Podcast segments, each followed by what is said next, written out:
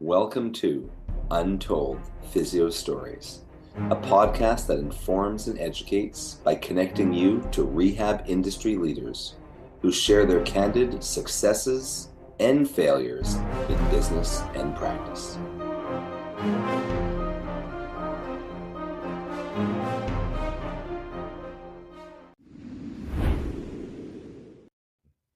Welcome back to another episode of Untold Physio Stories. I'm one of your hosts, Jason Shane from Shane Physiotherapy. My co host, Erson Religioso from Modern Manual We weren't able to make our schedules work. We kind of have opposite schedules, but we will be re recording or recording more episodes in the next week or two together. So I'm going to be sharing another story. And I titled this one A Tale of Two Needles, referring to dry needling, uh, intramuscular stimulation, IMS. And it's a tale of two times I've used dry needling in the last couple weeks and different effects that I've seen with both. One, and well, I'll, I'll share the results of both with you in the stories. So the first was uh, a young woman who had uh, tight calves, as she reported, uh, they actually were tight calves when I did the knee to wall test, where you kind of get in the hip flexor stretching position, you know, one knee down the ground, the other one bent, almost like you're sort of, you know, kneeling down with one knee up and the other leg back. And then you try to push your front knee towards the wall and you kind of see how far forward it can it go? How much distance is there between your first sort of big toe in the wall and how far back can you move the leg? And you can look it up. It's called the knee to wall test if you're not familiar with it. And she was, I think, oh, two to three centimeters on the leg that was more affected. Uh, for those of you who do inches, so about uh, one inch. And uh, on the other one, she was five centimeters, so about uh, two inches. And normal is about, well, ideal is about 10 to 15 centimeters, or I think it is uh, 10 to 15 centimeters, or what would that be? I guess close to six to eight inches, five to eight inches, probably. And so, anyway, so she had tight calves and palpating they felt quite tight. Uh, she was said she was a little concerned about compartment syndrome. She'd uh, mentioned her doctor. Her doctor said she wasn't concerned, but I said that that's something that she could always get investigated again in the future. So I'd asked whether or not she'd had any form of needling before. She said no, but was very open to it. So we did a full screen. Like I said, I did the knee to the wall, I palpated. Uh, nothing stood out in the ankle, the knee, the hip. So we tried putting a few needles in. Now, I didn't check the knee to wall after. Sometimes I do, sometimes I don't. Yes, I know pre test, post test, but sometimes it's just a short lived effect. You know, I'll, I'll, I always, I will check again next time because I'm more concerned whether or not if after doing her homework exercise, she gets more motion. But what she did comment on, and this may have been obviously a purely subjective sensation, was when she just sort of was sitting on the edge of the treatment table and dorsiflexed and plantar flexed her feet. She goes, I haven't felt my ankles or calves feel this loose. She goes, and I can't remember how long when. Now, whether or not that lasts, whether or not it affects the needle wall, whether or not what it really improves is her uh, jogging tolerance, because right now she can't go more than 30 seconds without pain in her calves. Well, that's what we're going to see. That's what I'm concerned about. But she felt great afterwards. So we're going to see whether it actually has a significant effect in her everyday life because that's what I'm concerned about. I use needling as, you know, a tool, part of my treatment, not all of it. I, you know, like using needling. It's a tool like many others that uh, rehab professionals have. Another one was a gentleman. So this is the other story. So that one I will say moderately successful. We'll see on the retest. Other gentleman, uh, history of back pain on and off, uh, relatively relatively fit, no mechanism of injury, back's flared up, sits a lot. Um, he's responded well to IMS in the past, no neurological symptoms, um, tight paraspinals in his lower back, uh, tight glute med you know, just upon palpation, his leaning over to touch his toes is quite restricted, like maybe about 20, 30 degrees of lumbar spine flexion, you know, sort of leaning over. So I said, let's try some needling on him. And I always start pretty easy. I normally start with, uh, I normally get a really good effect, I find, treating gluteus medius, gluteus minimus. I just find that those muscles tend to tighten a lot, guard a lot when someone's in lower back pain. And I did two to three spots on both sides. Got some great twitches where the muscle sort of you know, does a quick grab, which means I've hit some spot that's probably irritated, tight, if you want to call it a trigger point. You know, um, so that might be a word that some of you will use to describe it. Afterwards, no change in discomfort, no change in leaning over. Now, the reason why I share these two stories is the first woman felt great after, you know, and she felt like her movement improved, her ankles felt more flexible.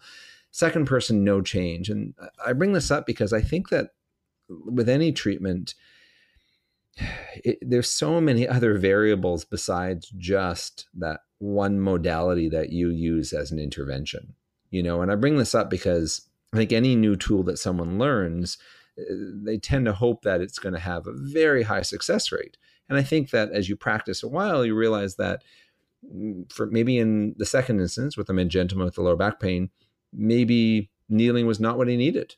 You know maybe what he needed was to let his back calm down. Maybe he needed heat. You know maybe he needed to see his physician for some form of muscle relaxant or ask his pharmacist for an over the counter one.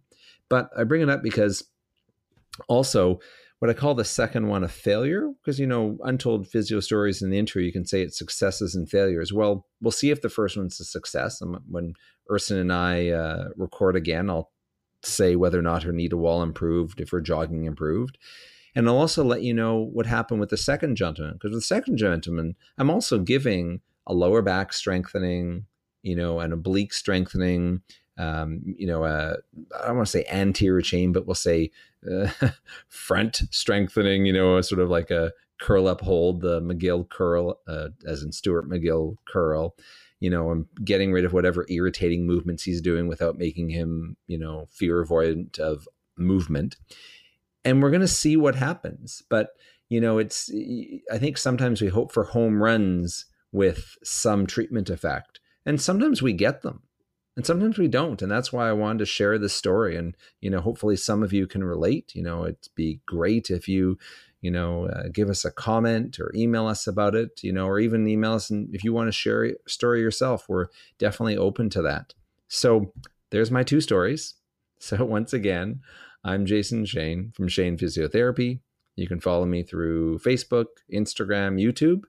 Uh, my co-host erson religioso again. You can uh, modern manual therapy is the main way to follow him through Facebook, Instagram, YouTube. And thanks to UpDoc Media for hosting. And if you get a chance, give us a review on the platform you listen to, iTunes, iTunes, Google Play. We'd really appreciate it. Talk to you soon. Jason, thanks for sharing that story. And I think we could all relate. Um, I don't know if you saw these patients consecutively or very close together, but I think uh, PTs, like anyone else, we all want to succeed and we all want to win. And it's something that I did as part of my career for probably at least maybe 15 years. And I've, I've only been out 20 years. I mean, the whole reason why you take Con Ed courses is to make yourself better to help more people. And you have these failures and you think, oh, needling isn't the answer that I thought it was going to be, or neither is breathing or spinal manipulation or ISTM. And you know, like what I like to say in my courses is every technique has an equal chance of working with any given patient at any given time, depending on is their ecosystem ready for that? Are they physically and mentally ready to have a change? Uh, are they willing to do, put in the work that it takes to keep that change? And there, like you said, there are very many variables that someone could have that would make them not respond to this technique at this time but maybe they go back and rest. They have some anti-inflammatories, or they get into a better position in their life. Uh, I podcasted earlier about someone who finally got better. That one of my mentees was seeing because her father, who she was lifting and lifting, lifting, she stated he she kept on lifting him in the nursing home. Um, that finally he had, uh, or he had finally moved into a better nursing home because previously he was living with her brother who pretty much stole all of his money you know? And that was a very stressful situation for her. So really was it that she was transferring him in and out because she was still transferring him or was it that that was a stressful situation and that was affecting her overall quality of life which was then also decreasing her pain and movement thresholds? You know what was really delaying her recovery? So i look forward to hearing um, which one was, was a failure and which one was a success you never know. Uh, sometimes someone leaves, you give them home exercise program, you don't have an immediate effect, but the repeated dosing of the home exercise program, and maybe in, in, the case of the second patient, maybe something would eventually work. Uh, I always like to be surprised rather than predicting exactly what I think is going to happen. Uh, you know, I'd rather be pleasantly surprised, I should say. So anyway, again, thanks for listening. Please uh, share our podcast with everyone that you know. Um, rate us on iTunes, Google Play, whatever you uh, listen to. Give us a five star rating and have a great day, guys. And Jason, thanks for actually getting the name of our podcast correctly. But it also, it's religioso, not religioso. Have a great day, guys.